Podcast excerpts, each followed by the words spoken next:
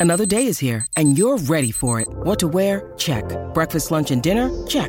Planning for what's next and how to save for it? That's where Bank of America can help. For your financial to-dos, Bank of America has experts ready to help get you closer to your goals. Get started at one of our local financial centers or 24-7 in our mobile banking app. Find a location near you at bankofamerica.com slash talk to us. What would you like the power to do? Mobile banking requires downloading the app and is only available for select devices. Message and data rates may apply. Bank of America and a member FDIC. Welcome to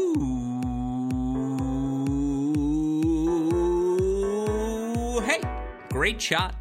This is the Great Shot Podcast, a Cracked Racquets and Tennis Channel Podcast Network production. My name is Alex Gruskin.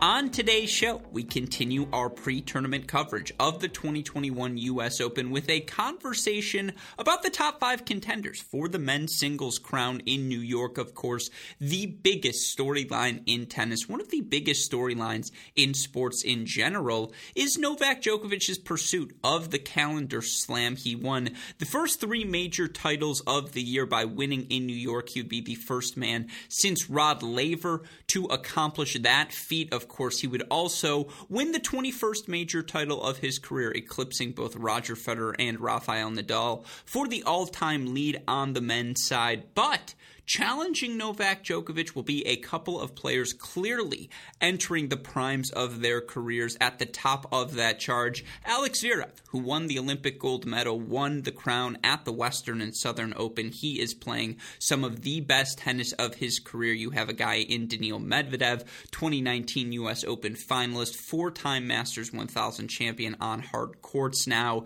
Certainly, he looked dominant in his run in Canada. Those two guys at the top of the list. You've also got Stefano Tsitsipas, your French Open finalist as well. Berrettini, Rublev, so many others looking to thwart Djokovic in his pursuit of history. Joining me on today's con- uh, podcast to discuss the top five men's singles contenders, the guys with the best chance to knock off Novak Djokovic, is a returning champion here on our show, fo- uh, fellow Tennis Channel Podcast Network podcaster. You know his work from Monday Match Analysis, from 3 A Tennis Show. Of course, I know him as my eyebrowed nemesis, Gil Gross, who joins me today to run through those lists. We also talk a little bit of American tennis at the top. We talk about his coverage. He's on Tennis Channel this week working Winston-Salem, Cleveland, and Chicago as well. So we talk about those two things at the top before getting into our top five men's singles contenders. This is a fantastic conversation. I know all of you listeners are going to enjoy, of course, if you've missed any of our other preview podcasts. David Kane joined me to talk men's singles dark horses. Jeff Sackmann joined me to talk top five women's singles contenders. We've got David Gertler coming on to talk American women, Chris Oddo to talk American men, Tumaini Carayol to talk women's dark horses. We'll do draw previews. We're going to break it all down here at Cracked Racquets to ensure all of you enjoy the year's final Grand Slam to the fullest extent possible. Of course, if you've missed any of that content, you can find it all on the website, crackedracquets.com. Of course, I also have to remind all of you that these podcasts are made possible day in, day out because of the support we get from all of you, the support we get from our Cracked Racquets Patreon family, and of course, because of the support we get from our friends at Tourna Tennis before it's too late. Join that Tourna Tennis team. It's the best grip in the business, the only grip that gets tackier when you sweat. Its performance in hot and humid conditions unmatched. You can t- contact them by emailing sales at uniquesports.com or calling 800 554 3707. You mentioned we here at Cracked Racquets sent you. They'll hook you up with discounted pricing, hook you up with free samples, treat you like family. Again, sales at uniquesports.com or call 800 554 3707. With all of that said, let's get to our conversation, breaking down the top five contenders for the men's singles crown in New York with Monday Match Analysis's Gil Gross. Joining us on the podcast once again today, I'll say it, a returning champion of all returning champions here on our Cracked Racquet shows. You know him as the host of 3333, a tennis show. You know him as the host of Monday Match Analysis, a fellow Tennis Channel Podcast Network podcast E, and of course, the voice of this week's coverage of Winston-Salem and Cleveland on the Tennis Channel. You've also seen some Chicago thrown into the mix. Of course, I am referring to my friend Gil Gross. Gil, hey, great shot. How are you doing today? Hey, Grusky, I'm great. Good to see you. I think you look very well rested. You know, I can see that you've been in your own bed. the skin is glowing a little bit extra, and uh, it's good to see you in, in this state. And by the way, how about a little love for the land? Yeah. you, you meant you bring up Chicago and Winston Salem, and no love for the land. Did I forget to say the land? Honestly, that's what I meant to say first. I think I said Chicago twice. I have a shirt that says Tennis in the Land, which is, of course, the slogan of this week's event. I should be wearing it right now. The problem is, you want to know why my skin's glowing? It's because I am fresh off the exercise bike here at Cracked Racquets headquarters. That, of course, sneaking in as much time as I can on there while we are home. Um, so, you know, it's not a natural shine, is what I'm trying to say. But, uh, um, or I guess it's truly a natural shine. It's the epitome of me right now. Um, but no, of course, I'm tennis in the land. How could I have forgotten? And I have to say, I want to start today's conversation before we get into our top five contenders for the men's singles crown at the U.S. Open with your coverage this week, obviously. I don't know if I'm more jealous or proud to hear your voice each and every morning as I hear uh, the tennis kicking off on Tennis Channel. Certainly, it's been exciting to get to see you do that.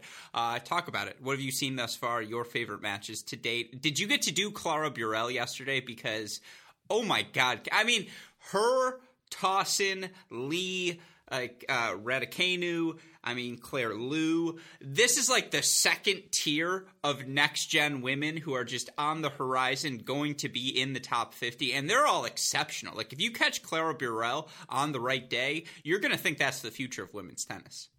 Yeah, absolutely. She's impressive. I didn't do the match, but um, I, I have been following her and I I mean she she's the total package in, in every single way. You got to see uh, Kaja, right? Kaja Juvan? No.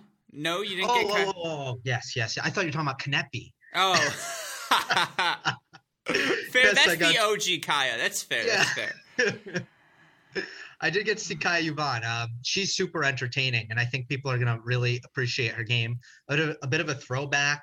Like if if she sees a short ball, she'll hit an approach shot. If she's not staying back, really goes after her forehand with a lot of vigor. Um, and she's got a great serve for her height. It's only about five foot six, but really serves well for her height. We talked about her a little. This is off the record, but a little bit into our insight when we're on the phone. What are we talking about? You go, Alex, tell me about Kaja Juvan because you have to have a Kaja Juvan take. And I go, Gil, do I have a Kaja Juvan take? Um, it's it's Bencic. It's just see ball, hit ball big. She strikes the ball so purely. Now, she was a better mover in that Kasatkina match than I had anticipated. And it helps. Kasatkina doesn't hit the biggest ball, but Kasatkina does so well at targeting the outer thirds. And she's a really fun outlier in the mix of 40 top 20 players right now in the women's game. And just that said, Juvan's another 21 year old who just like that's not old. I know it. You know, Coco Gauff is kind of upset the standard because at 17 years old you can legitimately consider her in the top 10 mix. But there are so many of these players this week, and I, the best part about the week before the Slam tournaments is that so frequently you do get to see those you know 18 to 23 year olds ranked 50 to 125 in the world compete. So again I, I asked you who stood out and then i said but didn't kaja juvan stand out? I'm going to actually let you answer the question now whether it's that or i know winston-salem i feel like starts a little bit after you but curious uh, yeah the matches you've been locked in on or the players. Did you see linda fruhvirtova oh 16 fruhvirtova uh, so curious what you think because uh, 16 years old i know there's still obviously a lot to develop in her game. What do you think? Initial impressions? Yeah, I'm I'm very uh, I'm very impressed with her power that that she has at 16. Like I thought playing um, playing against why is it the name escaping me now? Um. Um, I thought she was going to look physically overpowered because Linette's a really good athlete. You know, pretty pretty good size and and moves well and has a good amount of power. And she just kind of looked right there. And one of those one of those players who are completely even from both wings. Uh, and she's she's tough. She has a good attitude, and it's kind of that big three. Uh, when you look at a 16 year old, like, did you hit the genetic lottery of being way ahead of physical development? Fruhvirtova, yes. Are you just no? Uh, that's correct. are you just weirdly mature for your age and just kind of, you know, you know the Coco Gauff. Like yeah. you're very you very much act like a 25 year old and you're 16. And then the third thing is is your technique polished like a pro, yeah. or does your technique still look like a junior? And Fruhvirtova checks all three boxes. And um, her little sister, I hear, is really good as well, Brenda Fruhvirtova. So those are two names that I think we'll be hearing a lot over the next decade. Mm-hmm. No, absolutely. You look for Fruhvirtova, who's already up to number 355 in the world at 16 years old. You look for her uh, in terms of the junior ranking. She's the number six junior in the world. And again, she has so much time until uh, we at can or should expect anything of her in terms of serious pro tennis results, but that she's already had some. Her run in Charleston earlier in the season, I believe she made quarterfinals there yeah, those are the runs you take notice of, and you're absolutely right. Those are all similar check boxes that Coco Gauff checked off. Now she happened to have the big run at Wimbledon so early uh, in her career as well, and Fruhvirtova hasn't had that yet, but throw her on the list. Like it's just another name to throw on the list of impressive players and so many of them competing. Again, Cleveland, Chicago, Winston-Salem. I do want to get your thoughts before we get into it on Winston-Salem quickly. The big win last night from Francis Tiafoe over Andy Murray. The thing that stood out to me for Francis Tiafoe this season, he's played 21 events only six first round losses. Now, I know that's not, you know, put it in the bank, this guy's a top 10 player in the world. But that's the consistency of a top 50 player. And I know we've seen Francis Tiafoe eclipse the top 30 that came off of the back of a big run in Australia plus the Delray Beach title all in a one year span. But this consistency from Tiafoe of week in, week out, just getting one win, and then quarterfinals at the occasional Masters or fourth round at a Grand Slam, because the three out of five set format clearly does benefit the physicality of Francis Tiafoe. I think this top 50 version of Francis Tiafoe is just so significantly a better player than the version of him that eclipsed the top 50 earlier in his career, where do you stand right now on Francis Tiafoe's game, the progressions he's made this season? 100%. He's caught my eye. I've noticed that he has been really good at the beginning of tournaments as well. Mm-hmm. He's had this kind of third round block a little bit where, uh, you know, I mean, Wimbledon comes to mind. I actually thought that he was going to um, beat Karen Khachanov, I believe mm-hmm. it was, uh, and he got he got killed. No shame in losing, but he he really uh, was not competitive in that match. It's happened a couple times where I've been like, oh wow, Tiafoe's playing awesome. He's on a run, but it's way more positive than negative. The fact that he is mm-hmm. putting together victories week in and week out. I really do think that Wayne Ferreira belongs in the conversation for Coach of the Year. Um, and I know that's. Take. Uh, I'm so you. sad I didn't have. That's a great take. I think with coaches it's weird because it's like which coaches get the publicity and and which don't. And and that can kind of jade our opinions on coaches but yeah it's like uh, sven groeneveld's really good on twitter so people are always going to think he's a good coach. I'm not saying he's not but he's also very good on twitter. Yes i agree with you. And and ferreira uh, you know has gotten some some attention in the beginning especially in australia which helps him. But in all honesty what he said he was going to do with with tiafoe he has done which is i'm going to get this guy to focus better point in point out to never go away, to always be present, uh, and channel his Jenson Brooksby presence. And I think he's done that, and that's been that's been all he's really needed because at the end of the day, he's always been so talented. He's always had enough tools. You know, there are there are funky technique things that happen with him, but he the talent, the hand skills, they make up for it.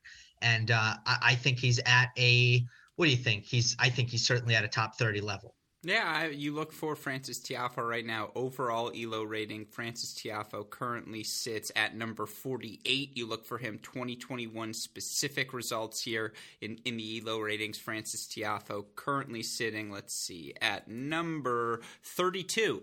Like you look at his ranking right now, Francis yeah. Tiafoe is currently at number, let's see here, come on now. Uh, 51 in the live rankings. You look for him in the race to the year end finals. Tiafoe currently at number 45.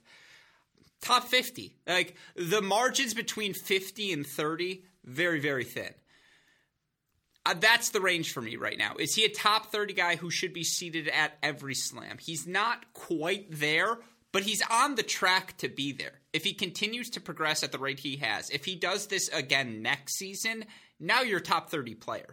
Now you're seated at slams. Now the draws get a little bit easier. Those pathways to round of 16s at Masters events or fourth rounds at slams. It, everything just becomes a little bit easier for him then.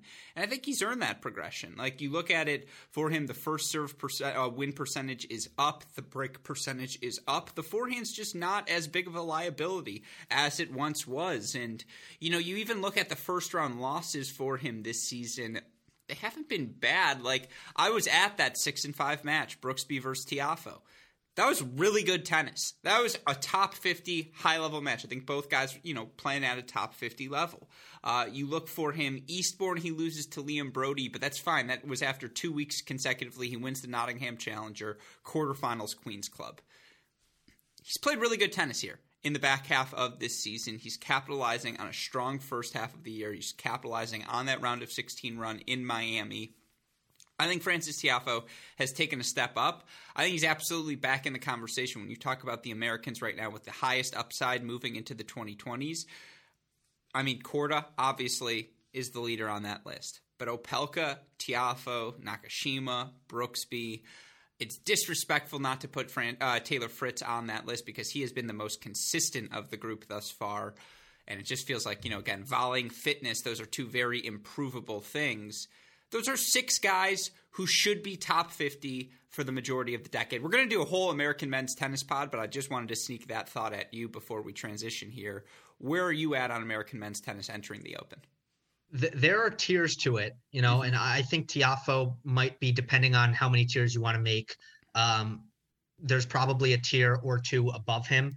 Again, depending on how many tiers you're you're talking about. You can but, see um, the smile on my face. Listeners know we love tears here Y- on yes, the Great Shot podcast. So let's make tears here. This is why Grusky, this is why I like coming on because your listeners like care about Fruhvirtova. You know what I mean? like that's the thing about your listeners, and like that's you know That's why we love them because they'll be like, "Oh, you think this is the first time we've heard a five minute rant on Fruhvirtova? Where were you May sixth, two thousand twenty one mini break when Gruskin did twelve minutes on her because he was trying to fill a day's pod?" And just yeah, I agree with you. There, I appreciate you saying that. I hope they appreciate you saying that as well. That's why we enjoy having you because you take us on the tangents. But let's make tears. Like I have Yeah, no problem sure. doing that. So okay. Do we want to say the top tier's Grand Slam champion? We're going to do that. You can leave it empty if you want, but if the top tier in this 2020s decade on the men's side, do they have a player capable of winning a Grand Slam title? To me, it comes down to two guys I would put in that tier, maybe. Uh, it's Opelka and it's Korda. And I'd have to think about it and I'd give it a hard thought. And ultimately, I would not do it. I would leave the tier empty for now. I think Korda can absolutely enter that tier. I think Riley's winning the t- Wimbledon by 2026. That's a take that's locked in stone here on the Great Shot podcast. So I guess by virtue of that, actually, yes, I would put both of them at the very, very. It's like tier one and a half, tier one and a half, where they can win one. I don't see it being multiple slams. I guess that's it. So Yeah, tier I'm- I'm one, kind and, of- yeah, go for it. I'm I'm kind of with you on, on both of them. I, I think Korda and and Opelka, I I agree that if we're talking about ceiling and upside, they are above the rest. I agree with that. So then we'll put them tier one and a half. That's fine. Tier one, there's no Zverev, there's no Tsitsipas, there's no Medvedev, there's no Sinner, there's no like that guy's winning at least one slam, and the key is at least one. It's Right. you know if they one is a failure, like two, Yeah. now we're talking. I don't think there's any of that yet in American. You agree? Opelka Korda, they can do it. Let's get to tier two. Guys who, for the majority of their career, I, I say top 15, top 20 guys. You know, worrying about them being seeded at slams is never going to be an issue. On the right year, they're going to flirt with a year end finals. On the wrong year, you know, there'll be a 20 seed, 25 seed. I would put Brooksby in that category. I think he's earned it. I would just again death by high percentage tennis. I think it's going to translate across surfaces. That guy just know it's not insulting when I say he knows how to compete. We we talked about this before on your show. Um, Monday Match Analysis. Find it on you. You are already watching it on YouTube. Come on, um, because you want to hear about three, three, three. I would say him, Fritz, because the weapons, the serve, the forehand. Oh, it's it's also wonderful. Uh, I- just from an he knows how to play tennis. It, it's like him and Brooksby are polar opposites at the same thing. it's like Fritz is the ultimate conventional, Brooksby is the ultimate unconventional, but boy, do those guys know how to compete. I would put Francis in there. I would put Brandon in there. I can't put Tommy in there anymore. I can't put the Spider Man in there. There's a lot of Ben Shelton love right now. A lot of Ben Shelton love. I'm not ready to put him there. I think those are our six. Like those are the yeah. six guys. That's that's probably the end of my tier two. Do you do you want to include Mackey in the conversation?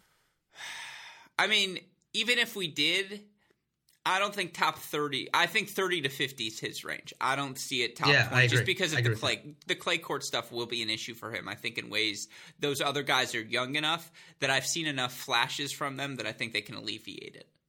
I agree with that. I think I do think that Nakashima and Brooksby both have a higher ceiling mm-hmm. than Fritz and Tiafoe.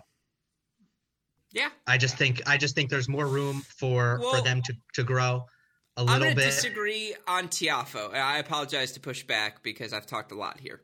Why I would push back is the degree of physicality, particularly at the big events when you're you're tested just physically by the nerves, by the stresses in a way you're just not at your random 250. I think Brooksby and Nakashima are going to be better at 250s than Francis Tiafoe will ever be. But at the Masters 1000 and at the Grand Slams, I'm not saying Brooksby and Nakashima can't get there physically, but Tiafoe's there. And that factors into the upside, the ceiling for me. And that's why he's in that tier right alongside of them. I just got to see Tiafoe. I've noticed that too, right? Like, I mm-hmm. think he's very physical. Don't get me wrong. Like, I'm right there with you. But I do want to, like, see it really kind of in the flesh. I mean, we did have the what the quarterfinal run in mm-hmm. Australia a couple years back. I'd like to see it more than once to just kind of believe it uh, because obviously I've seen him come through a lot of marathons, a lot of five setters. I've seen him keep up his explosive movements for long periods of time. But when it comes to just working through a draw and you know really his fitness becoming an asset for him, I just haven't quite seen it enough for me to really give him that boost there. On the contrary, I just think Nakashima um, is more technical than Tiafoe, and he's going to be more consistent uh, when it comes to just implementing a modern baseline game. I love the technique on his serve. I think it's going to get better. I think he's a really good volleyer. Uh, I think he's very quick around the court, just like Tiafoe. But I just think the the technique is actually going to take him further. Uh, and then for for Brooksby, I just think there's more of an it factor there. When it comes to the way he keeps the ball in the court, his rally tolerance, his toughness, uh, the way he uses angles and craft and drop shots. I think he's got enough Andy Murray in him. Uh, as we've talked about before, I, I truly think he's very, very unique. And I think both of their ceilings are, and they are behind Francis Tiafoe, and they still have some work to do, I think, but I think they're higher. And then Fritz, by the way, we've talked about this before, just to address Fritz. Yeah. Um, Fritz is a guy who's not like any of them, where I think his game is is super super polished. All of his weapons are polished, but is he going to get more athletic? I don't know that God has gifted him with that. Um, eh, to to be, I mean, this is Fair. how it is. This is the reality, right? This is. Uh, the thing is, he has a, the size, right? It's like, and you can't teach the size. He is six right. four, six five, and he's thin. Like, there's no doubt his legs are skinny. You can get stronger there. He's gotten better. He is. He went from being the worst volleyer on the planet. Yeah. Someone who's like not good at the net, but at least tries. And like effort is half the battle as a volleyer, just trying to be in the right place at the right time. There, because his weapons are so big, because if you don't have a weapon that can push his athleticism, he's gonna beat you, at least on the right surface. That matters. Like uh, his floor, yeah. I guess is what I'm trying to say, is is pretty high despite the athleticism, which is not. It, that's a little oxymoronical. Yeah, no, but but I get it. And you know, I'm actually I'm complimenting Taylor right now. Yeah. Because the things that he can really control, I think he's done so incredibly well. He's yep. built an amazing game. Uh, you, know, you said it about the volleys, the serve, um, and and obviously off both sides, extremely technical. And he's gotten his forehand bigger, and the backhand comes so natural. Um, so yeah, he's really maximized what he has, but he'll never move as well as some of the others, including the small little micro footwork uh, things that are so important in tennis. Yeah, all of those things are fair. And where I want to leave this conversation, there are 14 Americans right now in the top 100. That's really good. That is depth we haven't seen in American men's tennis in quite a bit of time. Now, we just spent all this time talking about the tiers. Is there a top guy right now along the likes of a Zverev, a Medvedev, a Tsitsipas? No, there's not. But there are a lot of good players who are going to have bites at the apple. And so, my final question to you, and you are going to be on the call US Open Radio. Super excited for that, of course, as well. No one can paint a picture. Look at those eyebrows, beautifully painted. If he can do that, imagine what he can do with his words. Um, yeah, I know they're own natu- I know they're au naturel. All that is to say, 14 Americans. Kudla's playing really well. Mackey's playing really well. Stevie's really fit. Never count out Jack Sock. There's a lot of you know wild cards, qualifiers potentially in the mix as well.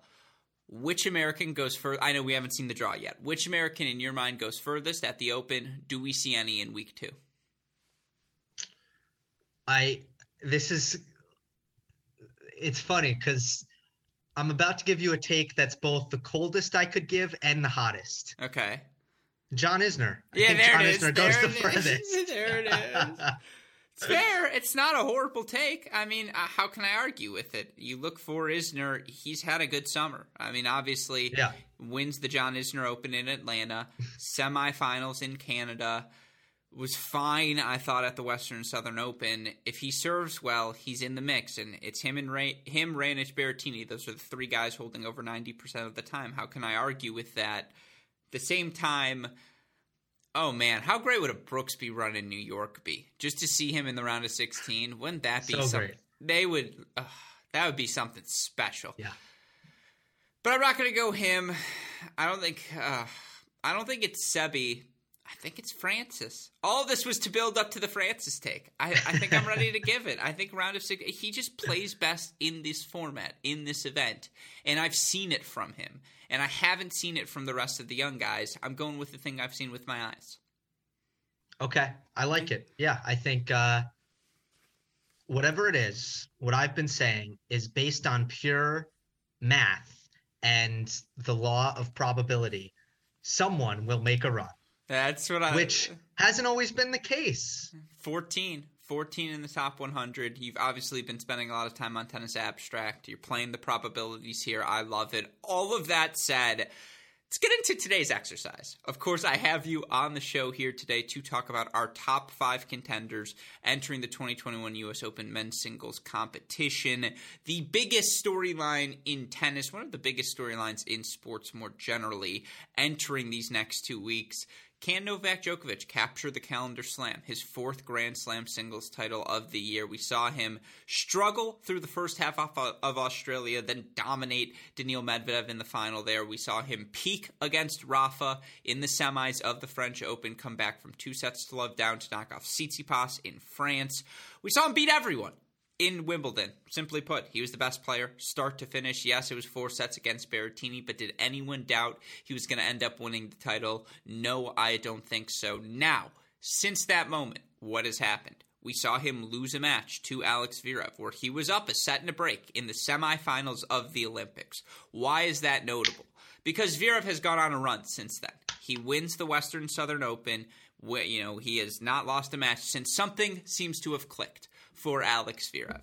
Of course, in between that, you had Daniil Medvedev dominating on his way to the title in Canada. You look for Medvedev semifinals the next week in Cincinnati. Yes, he lost to Andre Rublev up a set, but let's be clear, ninth match, 11 days. I think we can write that one off as we've seen Daniil Medvedev be so good on hard courts over these last two, three years of play. Of course, you look beyond that guys like Rublev, guys like Berrettini. There's no denying. They are just more experienced hard court players than they are on, are on grass courts, than they are on clay courts. Part of that is a byproduct of losing last season. Part of that is a byproduct. There are just more hard court matches on the schedule.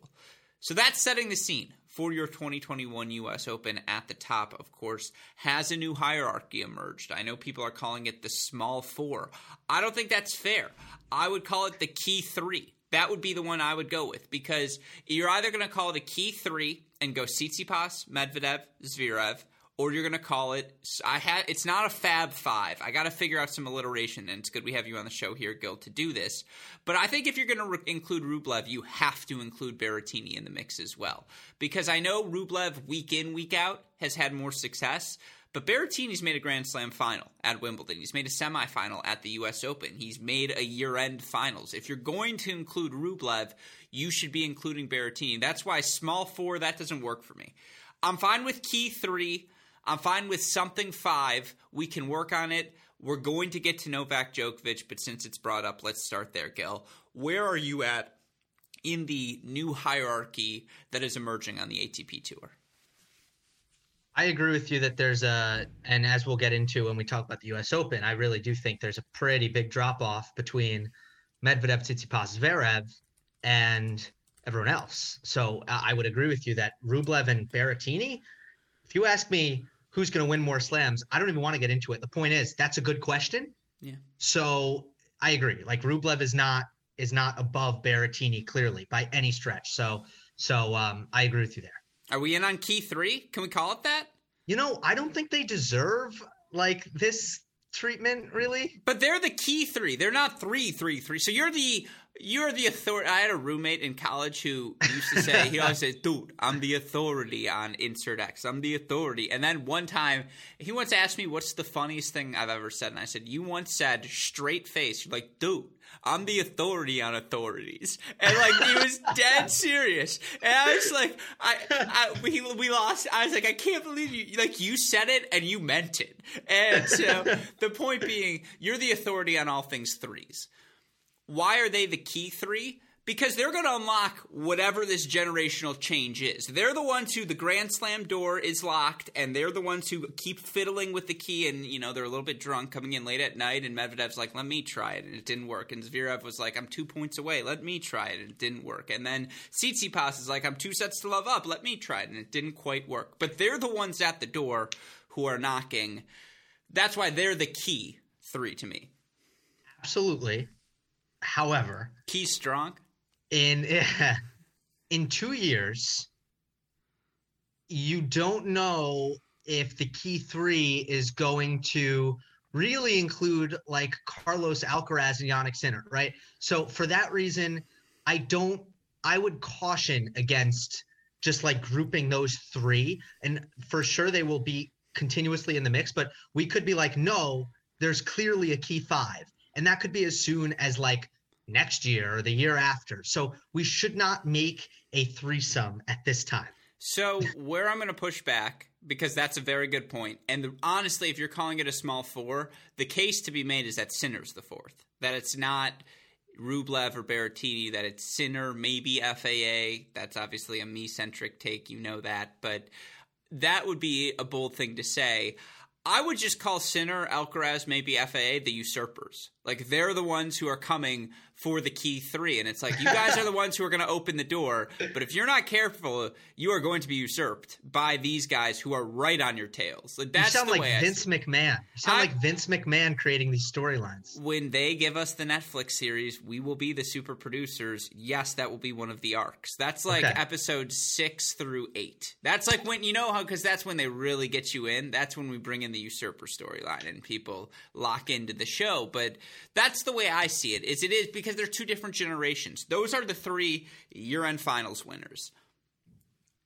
Grand Slam finalists, top five players. Like those are the three guys. That's why, and, and, we, we agree on this, so I suppose we don't have to linger any longer. But I view them as a separate group than Sinner and Alcaraz, who are a little bit younger. And again, they'll usurp what is the normal order. And that's when we'll see the chaos happen because normally it's gone generation, shift, generation, shift. And then it's not going to be that. We're going to have this generation that has finally broken through, and then Sinner's are going to be like, wait, you guys, no, no, you thought, no, it's my time. Like, just so you know.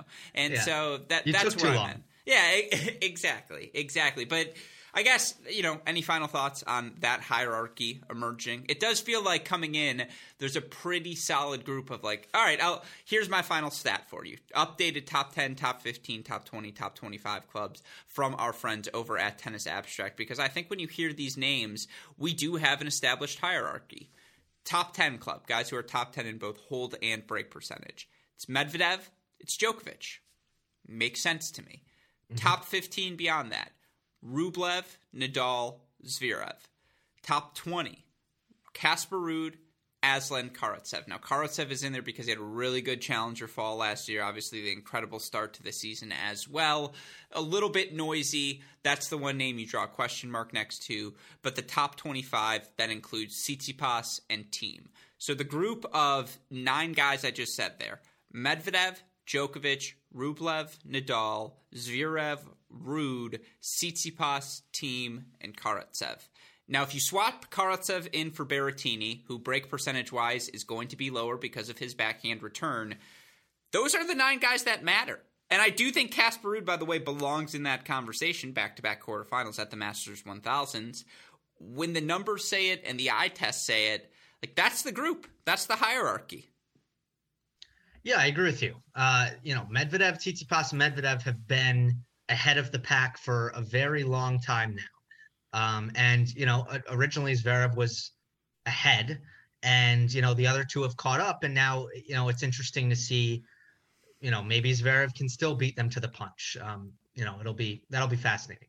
Yeah, no doubt about that. And obviously, again, let's get into the top five lists. And the number one player on that list has to be Novak Djokovic. There's no denying that. And that's obviously where we're going to start uh, this top five conversation. Now, again, you are the host of Three, a tennis show, the best in the business in covering all things Djokovic, Nadal, Federer. The beat is down to one player entering this U.S. Open, and we saw it first time since 1997. No Federer, no Serena, uh, no Nadal, now no Venus as well. I bet that number backs up even further. But uh, you look heading into this event, Novak Djokovic three Grand Slam titles. I believe he's 38 and 5 overall here in the 2021 season. Yes, he lost both semifinals bronze medal match in Tokyo, but those were I think his first two hard court losses of this 2021 season. You look at the numbers for Novak Djokovic here this year believe he is currently fourth highest hold percentage of his career, trailing only the 2014, 2015, and 2011 seasons. You look at his break percentage, 34.4. That is third only to 2011, 2012 seasons. That's actually ahead, uh, or excuse me, tied with his 2015 mark. I already mentioned it. It's he and Medvedev are the two guys top 10 in both hold and break percentage. The numbers seem to indicate that this Novak Djokovic, at least compared to the rest of the field, is as good as he's ever been. Now, of course, eye test, you watch the French Open, he hit that prime. Feel like he never needed to hit that level to in his run to the Wimbledon title. Nevertheless, he gets the job done. Now, Zverev straight up beat him at the Olympics. And I rewatched that match before recording this podcast. That's also why I was on the bike to watch through the highlights. And there was a degree of physicality Zverev brought to the table. I never seen someone match Djokovic uh, in a stage like that. His physicality, Zverev did. Zverev maybe beat him backhand to backhand rallies on that day, and that is again a testament to Alex Zverev, who, if you've seen play, uh, you know at that Western Southern Open, something's clicked with the serve. Something just seems to click t- with him from an aggression standpoint.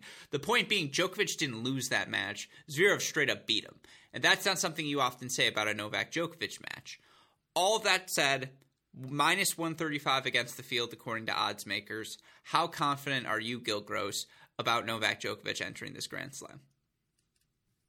Well, I'm look, he's the unequivocal number one. He's had just such an incredible year.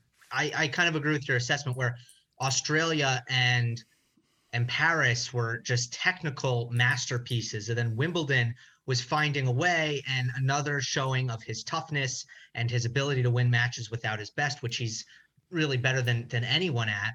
And he matches up well with all of his rivals.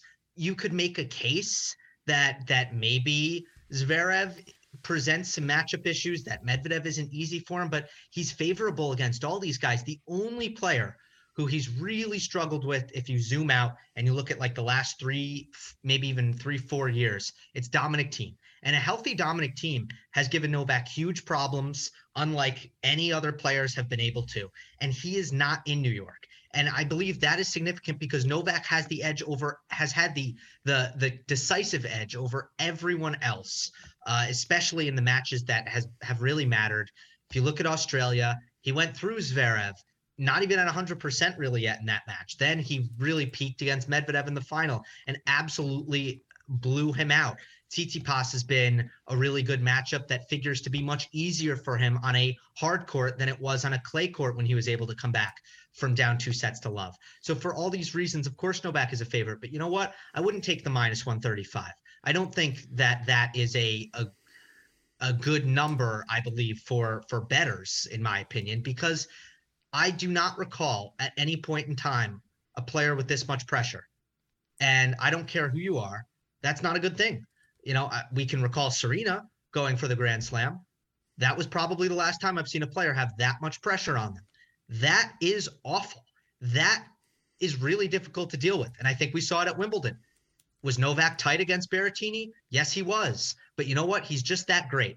That tight against Matteo Berrettini, Novak on a grass court, still going to win that match. Is he going to beat Zverev or Medvedev right now if he doesn't have his best? No, I think he's going to need his best. And I think that's going to be hard because the pressure is enormous. You alluded to it right there. Djokovic needs his best to beat Zverev now. Djokovic is probably going to need his best to beat Medvedev now, and I would push back at the thought that Dominic Thiem has been the guy to give Djokovic the most trouble because I know he's six and three in his career against Alex Zverev, but you look at the matches that have happened, and they've played four times, all on hard courts since uh, the pandemic, uh, since play resumed post pandemic. Djokovic, yes, is three and one one of them was a three and six win. The other six seven six two seven five Djokovic. The other the four set win in Australia, but you know Zverev was up a break in three out of the four sets in that match. Certainly had chances to win. Of course, the last one was the match Zverev just won at the Olympics. You look for Daniil Medvedev. Djokovic five and three in his career. Medvedev has won three of the last five. They're two and two in their last four on hard courts as well. All of those coming in the past two seasons on hard courts. They can match his physicality now. And that is the thing that is so that is just different for Novak Djokovic because of course when he was 28, 29 years old, no one could match Novak's physicality. 34 year old Novak, that a 25 year old Medvedev, a 24 year old Zverev can match that physicality. That should be expected, by the way. But they can actually do it now. And I just think you know, case in point, Zverev's made. I, I, think you know he's made the fourth round or better at seven of the uh, at the last seven majors. And you look for Medvedev last three hard court majors was 2021 Australian Open final, 2020 U.S. Open uh, semifinals, 2019 when he do fourth round at the Australian Open or whatever it was, or 2020, and then 2019 U.S. Open he obviously makes the final. I mean, they're going to be there at the end of the tournament. And do I think they, Novak Djokovic is more likely to beat them in the final of a Grand Slam? Absolutely. But I think those guys are more likely to beat Djokovic in a semifinal of a Grand Slam now. Like, I think once you get to the pressures of the finals, that's when everything starts to catch up. And yes, Novak is chasing history, but those guys are chasing Grand Slam number one. And there is no greater pressure than trying to do that against Novak Djokovic in a Grand Slam final in New York when he's trying to pursue history as well. But in that semifinal match, when they have nothing to lose, it's dangerous for Novak Djokovic. And while minus 135 is too tempting not to take, because to get Novak Djokovic at minus 135, you can hedge along the way. Hedge in that semifinal. Hedge whenever you want. You're just not going to get him at minus 135 in any individual match over the course of the tournament.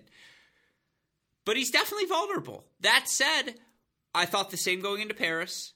I didn't think the same going into Wimbledon, but I thought Medvedev, who had broken the numbers heading into that Australian Open final, was serving better than Prime Isner, returning better than Prime Djokovic, and Djokovic killed him. And so, you know, again, you're the foremost expert here. This is where I want to leave the Djokovic topic. Are you worried about the layoff between the Olympics and now? I think a month off for Novak Djokovic that he hasn't played since Tokyo might actually be the best thing for him. You know who could use a month off? Novak freaking Djokovic. And he got it. And so, like, I don't worry about his level coming in. That's what the first week is for. I think Djokovic gets through that first week comfortably. And then that's why you take the minus 135, because if he gets through the first week, how can you go against him? Well, I'll leave the minus 135. Again, I don't think that I would not take that. but that's just me. Um, I don't think I'm not concerned about the layoff, but I think it might have helped him to play some matches in a low stress environment. Um, I, I just would have liked that for him. I think it might have just relaxed him a little bit because uh, when you just think about all of the tennis he's played this season, every single match has been this enormous stakes uh, from Roland Garros to Wimbledon to the Olympics. And I just think it would have been nice, and it's just not how it is, if if he was able to just play Cincinnati and chillax a little bit and play some tennis. But no, he's going to have to go back, and it's the U.S. Open, and history's on the line, as you said. No, if the only thing Djokovic's biggest enemy is going to be the weight of the Grand Slam, and and maybe hitting that 21 mark, but mostly the Grand Slam. No, no line judges, so they're not as big as that. Yeah, and by the way, Federer and Nadal not being in the tournament not good for Novak. It it hurts him because just, they're they are more likely to take out a Medvedev, a Zverev, one of those guys, I think, as well. But B, give me your case. Uh, I was thinking more. They are more likely to take away some of the attention. I mean, it is just a. I mean, it is going to be a microscope on Novak. Especially um, no Serena anymore, no yeah. Venus. It is all on. You're absolutely right. This is another great take.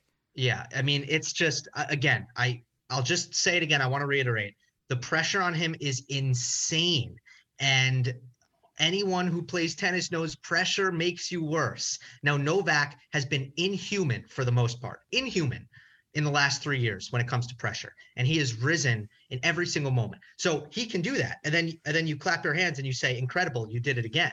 But there's a chance that this is just too much, and I think at Wimbledon we saw some of that pressure have an effect, and he's just that much better than everyone else that it didn't matter. The move is on the middle Saturday. Get publicly photographed getting vaccinated, then blame any loss, like my shoulder, it, it hurt, whatever. But I got vaccinated now, people, so get off my back. Um, no, I Yes, you, nailed it. Djokovic's biggest enemy, as much as it might be Medvedev, Zverev, Tsitsipas, is very much himself because he is chasing himself. He is chasing history here. Not only is it the calendar Grand Slam, it's Grand Slam number 20, uh, 21. This would put him definitively in the lead above Roger Federer, above Novak, uh, uh, above, uh, excuse me, Rafael Nadal. And obviously, given the injury status of those two players, this could be the one he needs to firmly cement himself on top in that race. Of course, he's played a lot of tennis here uh, as well over the past 12 months. So, again, are you picking Novak Djokovic to win the event at this point? Yes or no? Well, this is where we'll leave the Djokovic conversation. I am um I am back and forth and um I haven't really decided.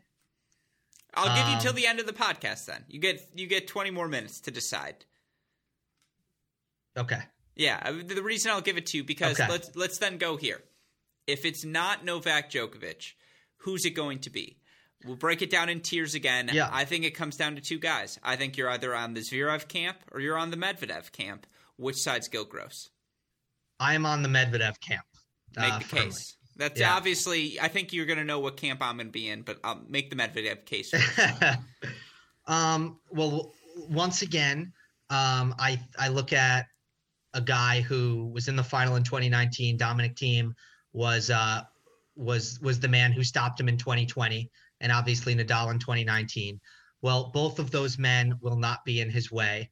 Um, so we've seen this play out twice before without uh, you know, without Novak coming into the equation, and it's been it's been Medvedev who has been the player who um, has kind of made it through at the end there, not not Zverev.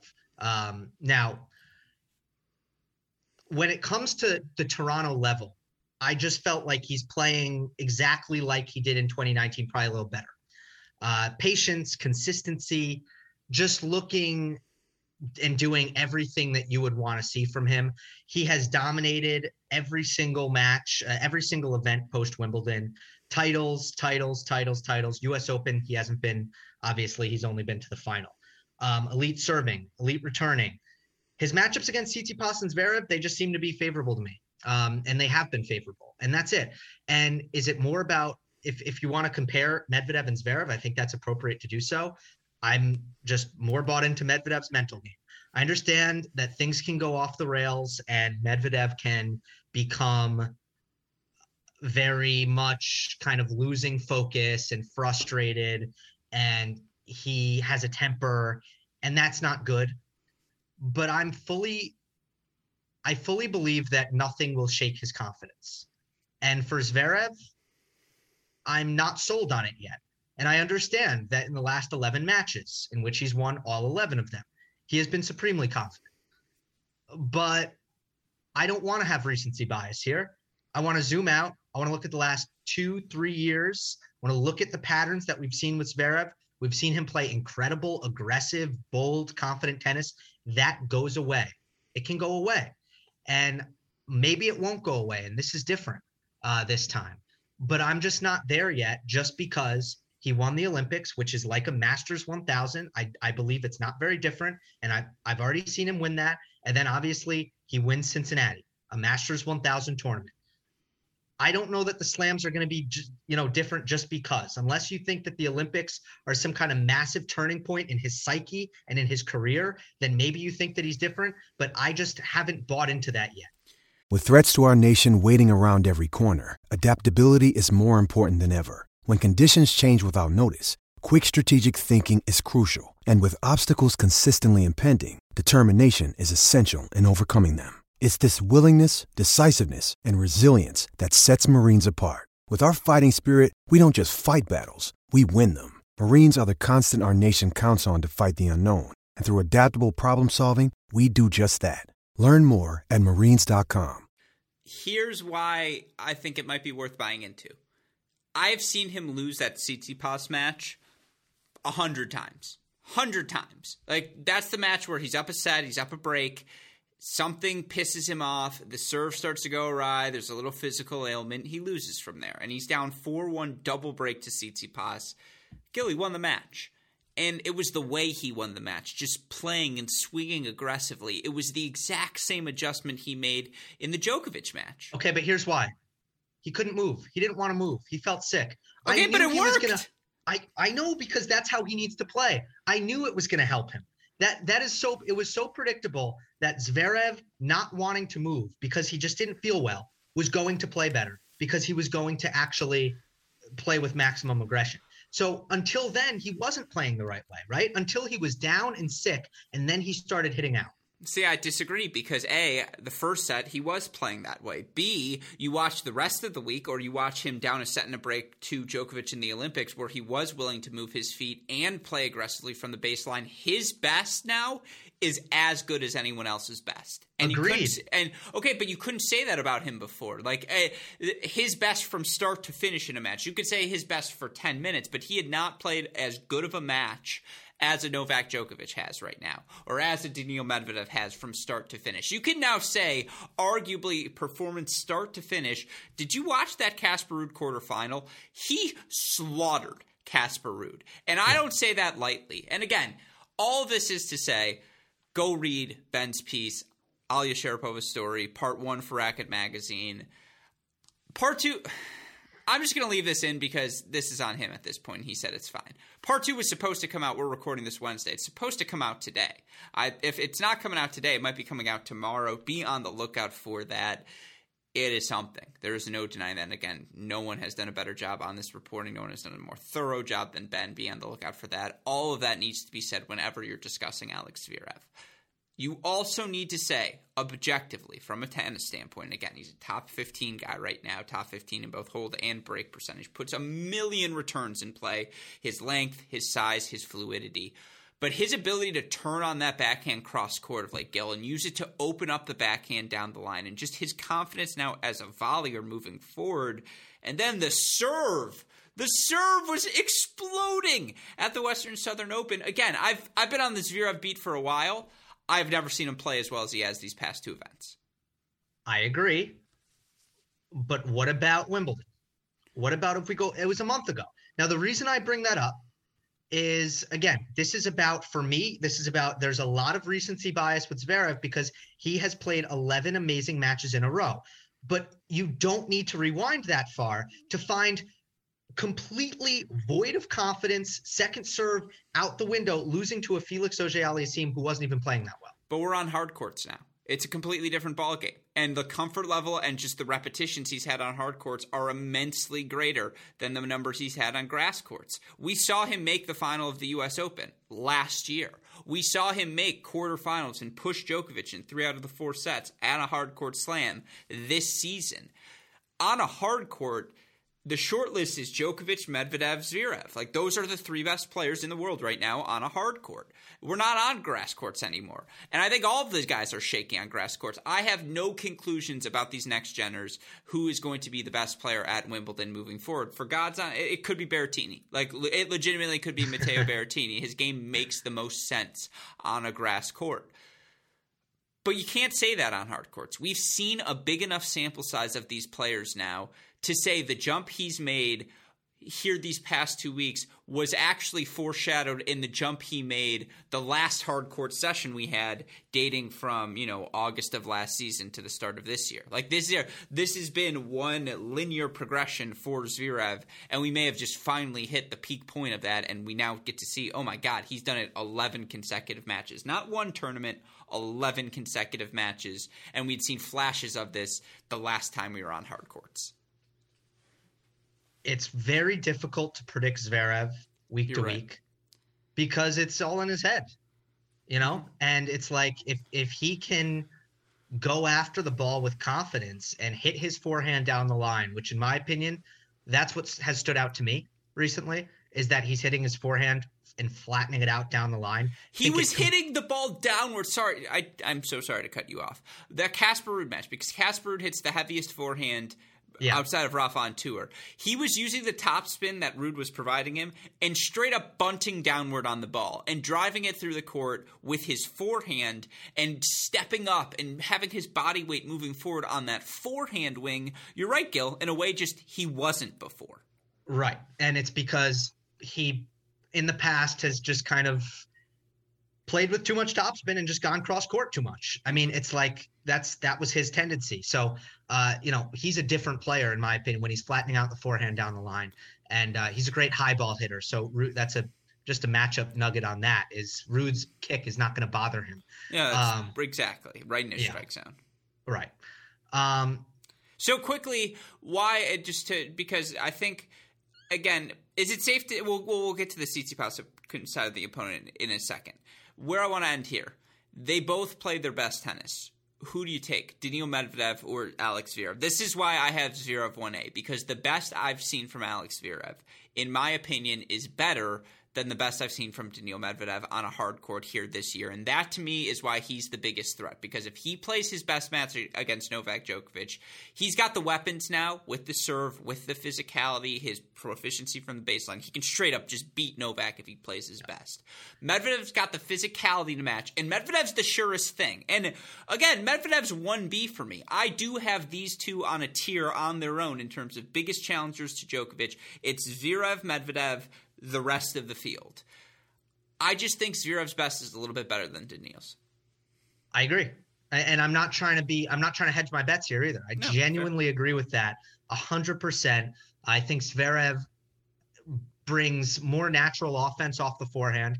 I think that's the biggest difference between them because they're both unicorns when it comes to how well they return, put their returns in play, how big they serve. Uh, but to me, I think Zverev has a better transition game, finishes points better, offensively and um, can match Medvedev backhand to backhand for the most part as well.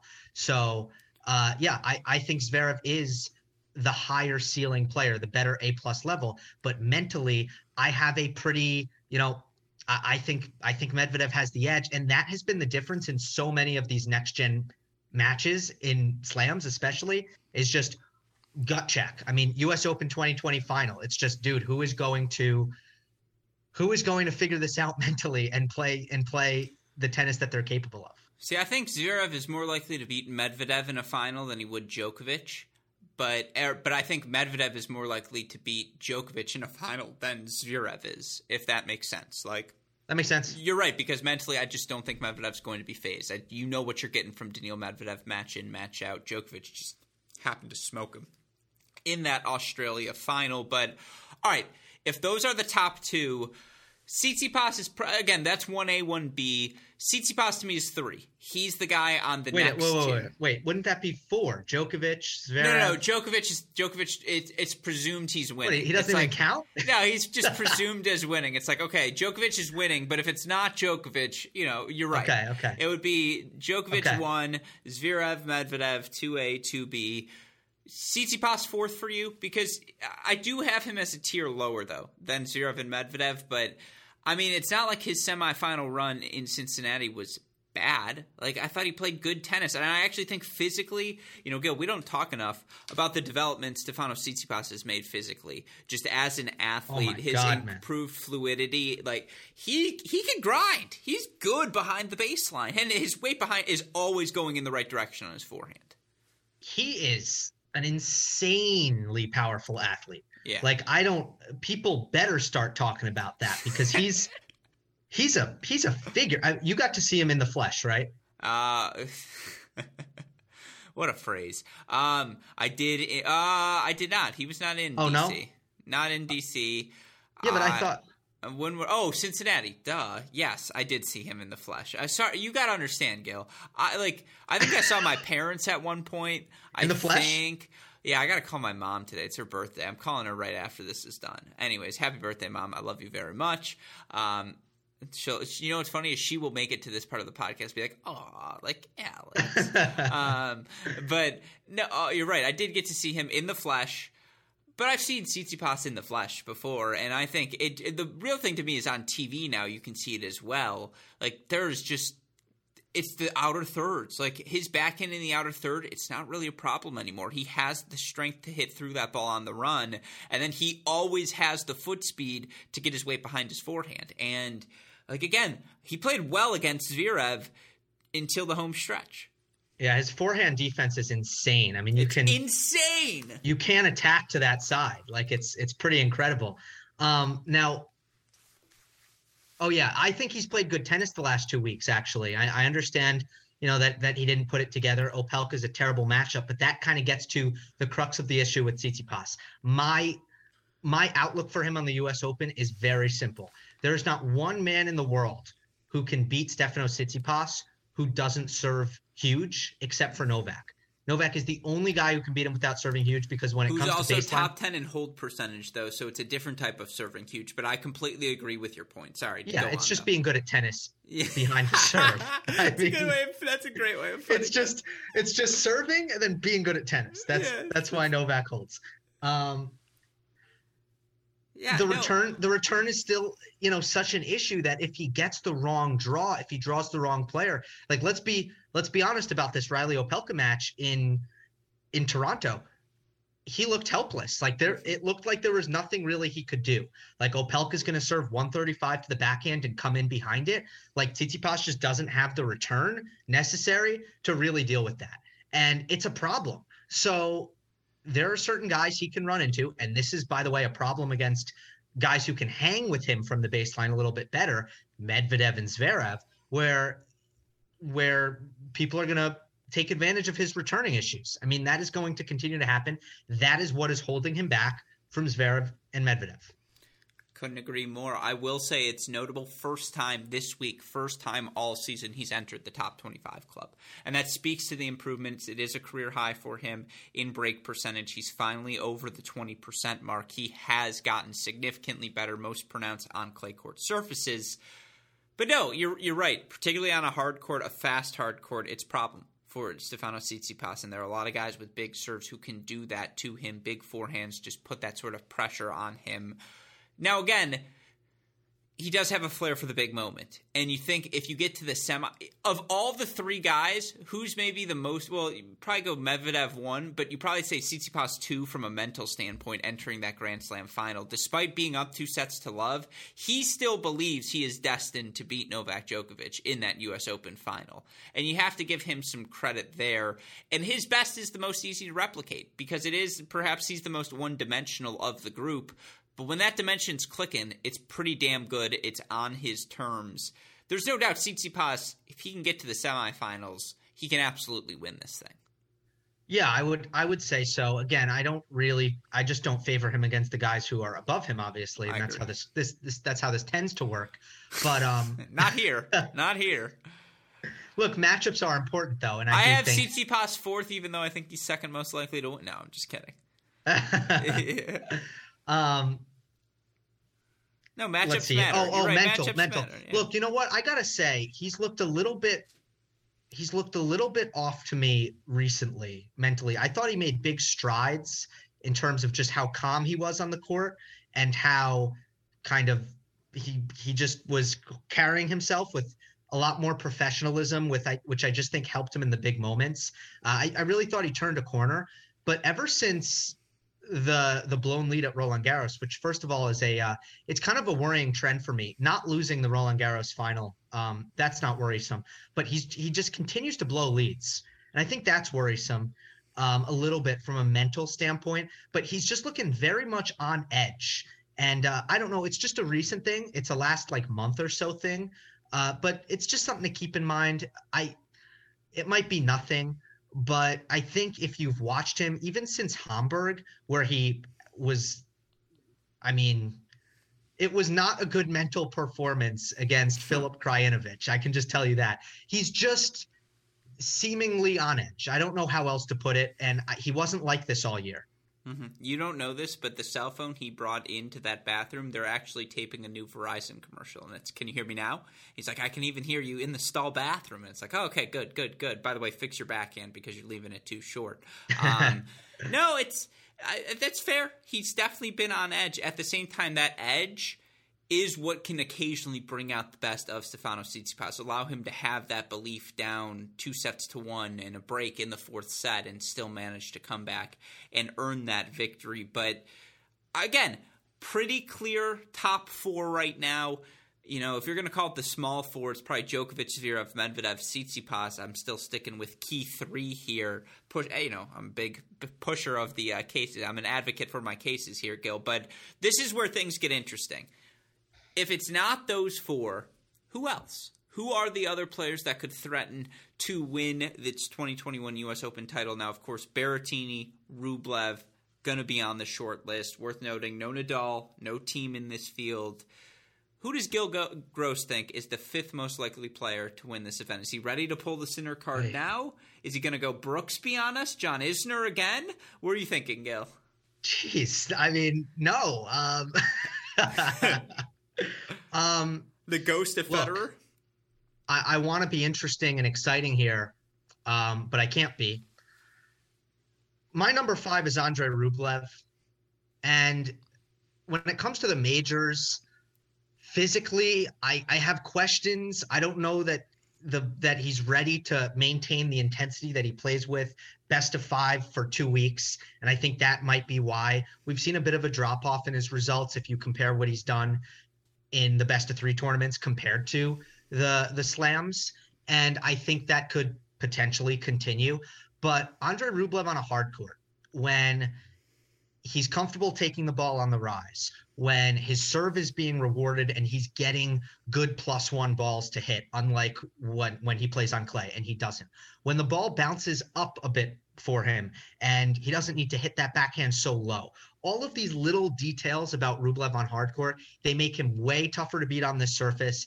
And he's got to feel good about graduating from Medvedev University. I understand he got destroyed by Zverev in the very next match. I think Zverev, for the same reasons that Medvedev is a matchup problem for him, Zverev is as well. His pace just doesn't bother those two. But in general, I think he he feels good about himself, and I can't justify putting anyone else above him. But I'll be very curious to know if you have anyone above Andre Rublev, because I'm not all that high on Andre Rublev, despite him being number five. Yeah, I mean, a healthy Berrettini I would have above uh, Andre Rublev. I think beyond that, though, I don't think mean- that's happening. um, I the idea of Casper Ruud upsetting someone, making a, a semifinal, is not shocking to me. If he goes to a final, that would shock me. I mean, we already did the Dark Horse podcast. I, if Cam Norrie made a quarterfinal, wouldn't be the most shocking thing in the world. If an Opelka or an Isner goes on the run, the Sin Man, of course, in the mix there. Felix, uh, who wouldn't feel like a dark horse, but I just think he's playing really good tennis right now, and I still think his top speed can beat a lot of players right now uh, when he plays his best tennis.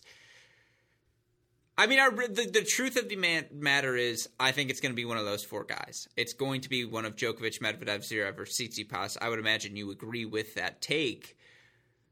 Of the rest of them, man. Look, I have I have three names. Carreno Busta. I know you love yourself yes, some PCB. Yes, I think PCB. That's who I have after Rublev in my power rankings. Of course, I'm Hubi. So the guy I'm, i left out intentionally is Hubi because I think Hubi's that's upside, my number eight when he plays his best, it's just like, hey, I, I did the math in the big mat. You know, we've won Miami, semifinals of Wimbledon, five set losses in French Open and Australian Open. But it's like at the big events, he plays really, really well. He's like, I think it's 11 and 10 versus top 50 players, but like six and two versus top 20 players. And it's like, oh, okay, you just you're a big match performer. If he can get to that second week, look out rest of the field. Agree. There's one name that I have at number seven in my power rankings. That yeah, that I'm gonna go Sinner for my number five. I just he's the only one with the gumption where it's just like uh, like a storyline I could believe. Like if you if it's I don't know Diego Schwartzman in the final. Not to be against Diego, I just be like, no way. Like that's just not happening. But if you, you, tell me if it's like the Sinner emergence that Sinner had his big breakthrough, I'd be down for that. So uh, I'd be I'd be yeah. down. I, again, I think there's well, a physicality I just think his issue. best. Yeah, you're right. That's that's why it's not going to happen. Um, I don't know, man. I do you have Nishikori in there? Is that who I'm missing from your list? He, no, he's my next four out. So he would be at like number 10, uh, 11 through 14. Okay, Khachanov just because he's so physical and he can just he plays good tennis. It's not Shapovalov. It's not any of the Americans. I mean, was I that was that a guess? No, it, no it's. No, no, it, oh, it is Khachanov for you. It's Khachanov. It's yeah. a good pick. It's a good pick. Make the case. It, it's mostly first of all, I've noticed his consistency at the slams, and uh, I've just been a huge fan of what he did at at Wimbledon. Obviously, how could you not be? Uh, you know, so close to making that semifinal, and then follows it up at, in in Tokyo, and then I think, what is the U.S. Open? Well, it's hot uh, it's a lot about durability and physicality. And if it's going to be long rallies, oppressive weather, I like Karen Khachanov. Like yeah. I, I like him to to first of all, um, I like the improvements he's made. His forehand is more reliable and he is serving bigger. That is very, very important. But like to me, the US Open is the the slam of attrition. Like you better be tough you got to be willing to to suffer a little bit out there in all likelihood and you got to be strong to to withstand it. The hard courts are going to beat you up. You're going to have to play long rallies unless they've really sped the courts up, and it's going to be hot. And are you going to be able to handle that? And Khachanov can. Here's my last thought for you. Here's the current race to the year-end finals. I'm removing Nadal from the equation because he's out for the year. Djokovic has already clinched a spot. He's number one. Tsitsipas two, Medvedev three, Zverev four. It goes Rublev 5, Berrettini 6, Casper Ruud 7, Hubi Hurkacz 8. That's your generational shift, folks. All of those players born 1996 or later. Now, my question to you before we leave who gets those last two spots? Obviously, a big run in New York quarterfinals, semifinals. That could secure you, obviously, a nice fall, whether it's a run in Paris. There's still some point chasing to be had, but, you know, right now, Berrettini in six is about uh, a thousand points ahead of Casper Ruud in seventh. Let's say those top six are locked. Who gets spots seven and eight? Can you tell me nine and ten? So right now, uh, currently in seventh, eighth, ninth, tenth are Casper Hubi Hurkacz, Jannik Sinner, Aslan Karatsev. Within a thousand points are Carreno Busta, Norrie, Shapovalov, and FAA. Ooh, it's very fun. I feel like the U.S. Open is gonna is gonna be important there. Huge. It's huge. This is the last, bit, especially because we don't really know what's happening with Asia right now. This is the last big carrot on the stick. That's tough. Um, Casper's have... decision to chase points during the Olympics brilliant in terms of his chase to the year end finals. Yeah. Um, give me Sinner. I think he'll have a big fall. Uh, you know, I don't know about the U.S. Open, but I do think he'll have a big fall. Uh, I just think the the trajectory he keeps getting better every single week, and I just think that kind of player who's hungry when some of the other players start to check out, uh, I think that kind of player will have a lot of success. So Sinner has a big fall and he gets in, um, and then it's probably going to be someone who who plays great at, at the U.S. Open, and I will go with another guy who just always seems to to be omnipresent and and competes very hard. I'll go with PCB. It's a good choice. I'm gonna go Sinman and Ruud, and that is a super fun field. Man, that is that's your next gen finals at the ATP finals. That's the good stuff, the next generation. Honestly, what they were hoping for the first year they ran Milan, but no, it's all good picks. Again, as you mentioned, this U.S. Open going to be critical to that race. Just something to think on the back of your mind. But of course, again, if you want to hear more from Gil Gross, plenty of different avenues, right? I know you've got multiple podcasts rocking and rolling. You're obviously on Tennis Channel this week. What can our listeners expect from you as we head towards New York? Well, um, I'm still kind of figuring things out, but you did mention the the U.S. Open radio stuff. I think I'm just gonna basically do a daily kind of journal a little bit of just whatever I see, whatever I experience every day. I'm gonna somehow try to deliver that experience uh, to everyone. So That's, that those are in the plans. Of course, Monday match analysis three three three three a tennis show as well. You can find all of it at Gil Gross as well on Twitter. My eyebrow nemesis. Always a pleasure to have you on the podcast. Enjoy hearing you on Tennis Channel. Any any what what are tomorrow's matches? You done the research yet? They have the field. I don't know that the order of play is out. I have not seen, um, but um, tennis in the land is full throttle. It's rocking. Uh, it's rocking. It's rocking. Although the uh, they have had some issues with the uh, the the rain when it when it rains that that roof it drips. Uh, but that you know uh, can't complain because if there was no roof, then they still wouldn't be playing. So it really doesn't make a difference. Have you seen the movie The Departed? No. What is wrong with you? You're you Dude, have no excuse. Grusky. Let me tell you something about myself. Okay. You can talk to me about sports, you can talk to me about food, you can talk to me about music. I got you. As soon as you get to shows and movies, you lost me. I don't know. I'm I'm an idiot. Okay, that's my music. That's fair. I mean, but music you just know by proxy because you're like, oh yeah, like red shirt, short skirts. Whoa.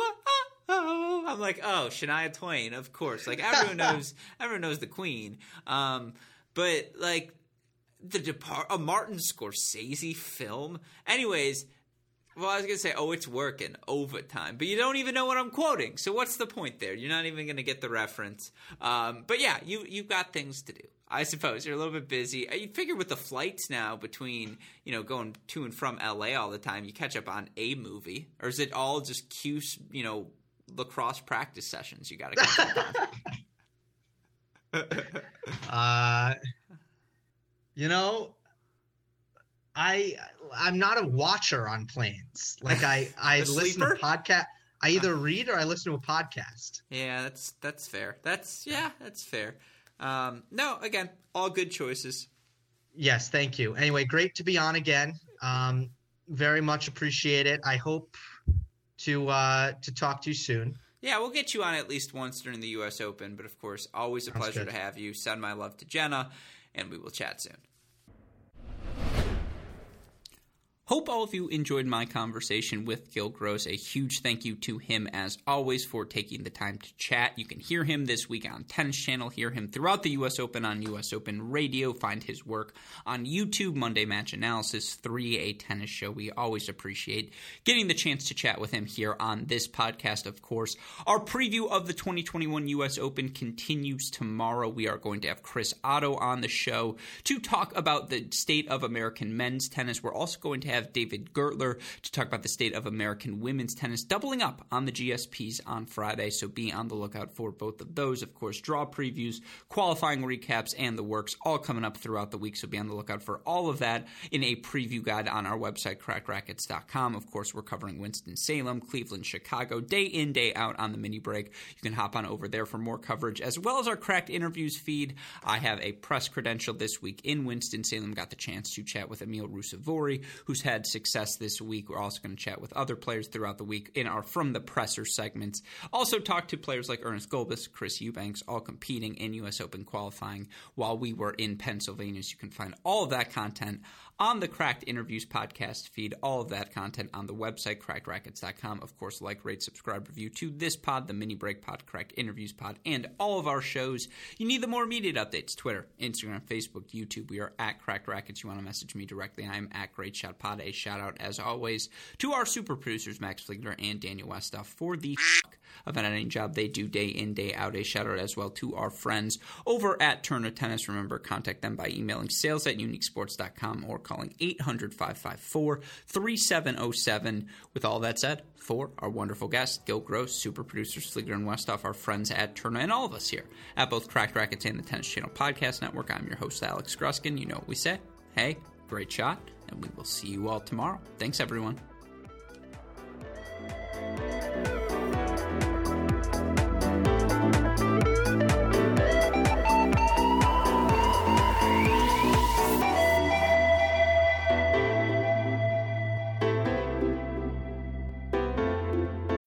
When you need mealtime inspiration, it's worth shopping Kroger, where you'll find over 30,000 mouthwatering choices that excite your inner foodie. And no matter what tasty choice you make, you'll enjoy our everyday low prices, plus extra ways to save, like digital coupons worth over $600 each week. You can also save up to $1 off per gallon at the pump with fuel points. More savings and more inspiring flavors make shopping Kroger worth it every time. Kroger, fresh for everyone. Fuel restrictions apply.